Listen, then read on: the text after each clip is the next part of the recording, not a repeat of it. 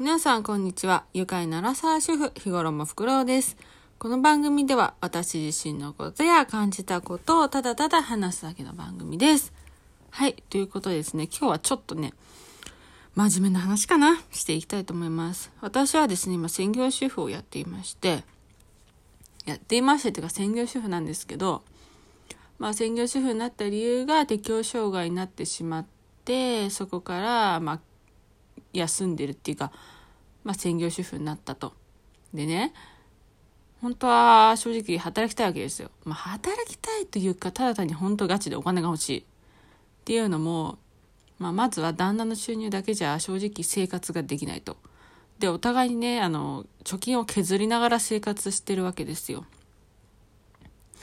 で、もう、私なんて貯金もうそこ尽きちゃってるし、で、旦那も、まあもうないと。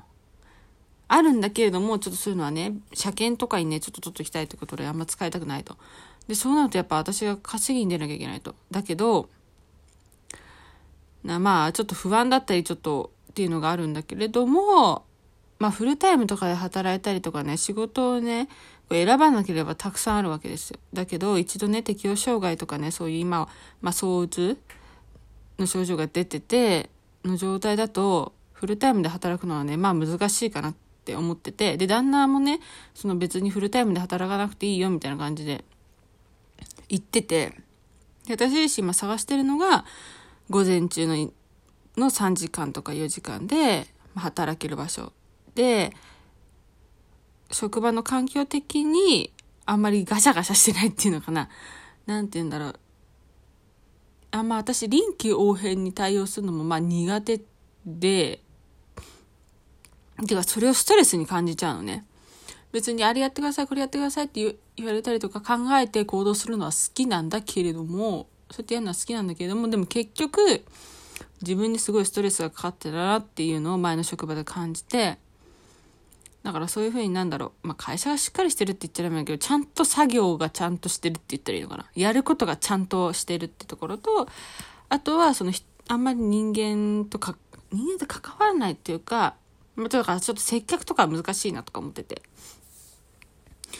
ていうので探してるんだけど、まあそういう風に絞りすぎるとマジでないの。で、マジ私の中で今焦ってて、もうお金もないし、で、家にいて、なんか、そうやって焦ってばっかりだから、で、一人だ、家で一人でいるから、なおさら不安だったりとか焦りが出てきちゃって、で、そのストレスかわかんないんだけど、食べちゃうのよ。もともと食べる癖もすごいあって、なんか、考え事してたりだとか、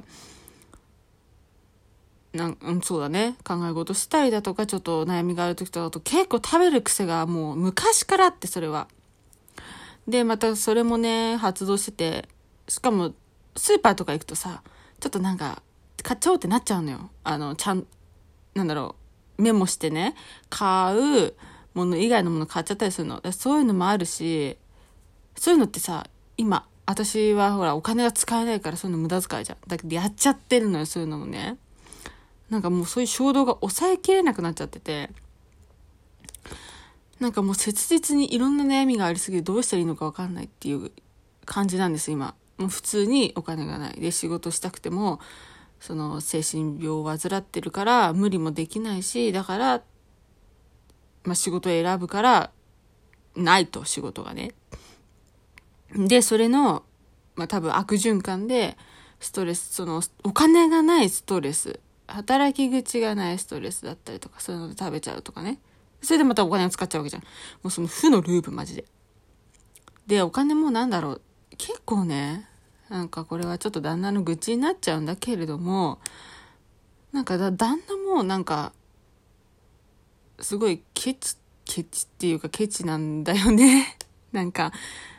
正直さ、食費とか日用品っていうのはさ、もうどうしても必要なものじゃない。なんだけど、ちょっとそういうの、えみたいな。それって、みたいな。必要なの？みたいなこと言われたりとか。なんかそういうことをね、結構ね、なんかお金とかね、ちょっと、なんか、言うのよ。ごめんなさい、ちょっと分かりにくくての話が。食費とかなくなるとちょうだいみたいに言うんだけど、なんかあんまりいい、なんか嫌な顔されるし、で、こっちからしたらほらもう働けないし頼むしかないじゃん。で、でも嫌な顔されるとさ、言いづらいじゃん。だから、まあ自分の貯金から出してたりとか、あとはまあ自分のね、実家で、例えば母親と出かけた時にちょっと買ってくれたりするわけよ。そういうのでちょっとしのいたりしてね。なんか正直悪いけどそういうストレスもあんのよ。旦那に対しての。別に嫌いとかじゃないし、いいとこもたくさんあるし、尊敬してるとこもあるんだけれども、そういうなんかお金のことに関してなんか、ケチ、節約じゃないのよ。自分のことに関してはめっちゃ使うのに、なんだろう、そういう、私が頼んで、頼むこと、しかも必要なものに関してなんか、え？みたいな、それいるみたいな感じなのよ。そういうのもストレスなんだよね。ちょっと旦那の愚痴言い始めちゃうとさ、すっごいいっぱいになっちゃうからさ、あれだけど、そういうのもまあストレスなんだよね、なかなか。え、じゃあ、だってここ今、このお金使わなかったら、それ食費に当てられるじゃんと思うこともたくさんあるわけですよ。ねなんかもう 旦那の愚痴になっちゃうからやめましょう。うん。った感じでね、今私はね、そういう感じで悩んでて、しかもちょっと悪循環に陥ってて、まあお金がないっていう話でした。これはね、多分精神疾患を患ってる人で働けなくなっちゃった人。で、私はね、まあほら、旦那がいるからまだ生活できてるけど、例えば一人暮らしとしてて、家族に頼れない人とかだと、本当にね、あの、お金がなくて困ってる人たくさんいると思う。精神疾患を患うと本当働けないし、まあ、そうなると生活保護とかね、受けることになると思うんだけど、生活保護だってね、その最低限の生活を保障してくれるだけのものだから、本当に節約とかね、していかないと暮らせないだろうし、本当ね、精神疾患を患うと、本当いいことないです。本当に。お金がなくて困るし。で、今までできたこともできなくなるし。なんかちょっと話がね、いろいろずれちゃったけれども、こんな感じでね、皆さんもね、えっ、ー、と、この中でまだまだちょっとね、いろいろね、心身ともにね、不安定なね、感じになっていますけれども、全国的にね。皆さんもね、気をつけて生活していきましょうということで、今日のラジオは終わり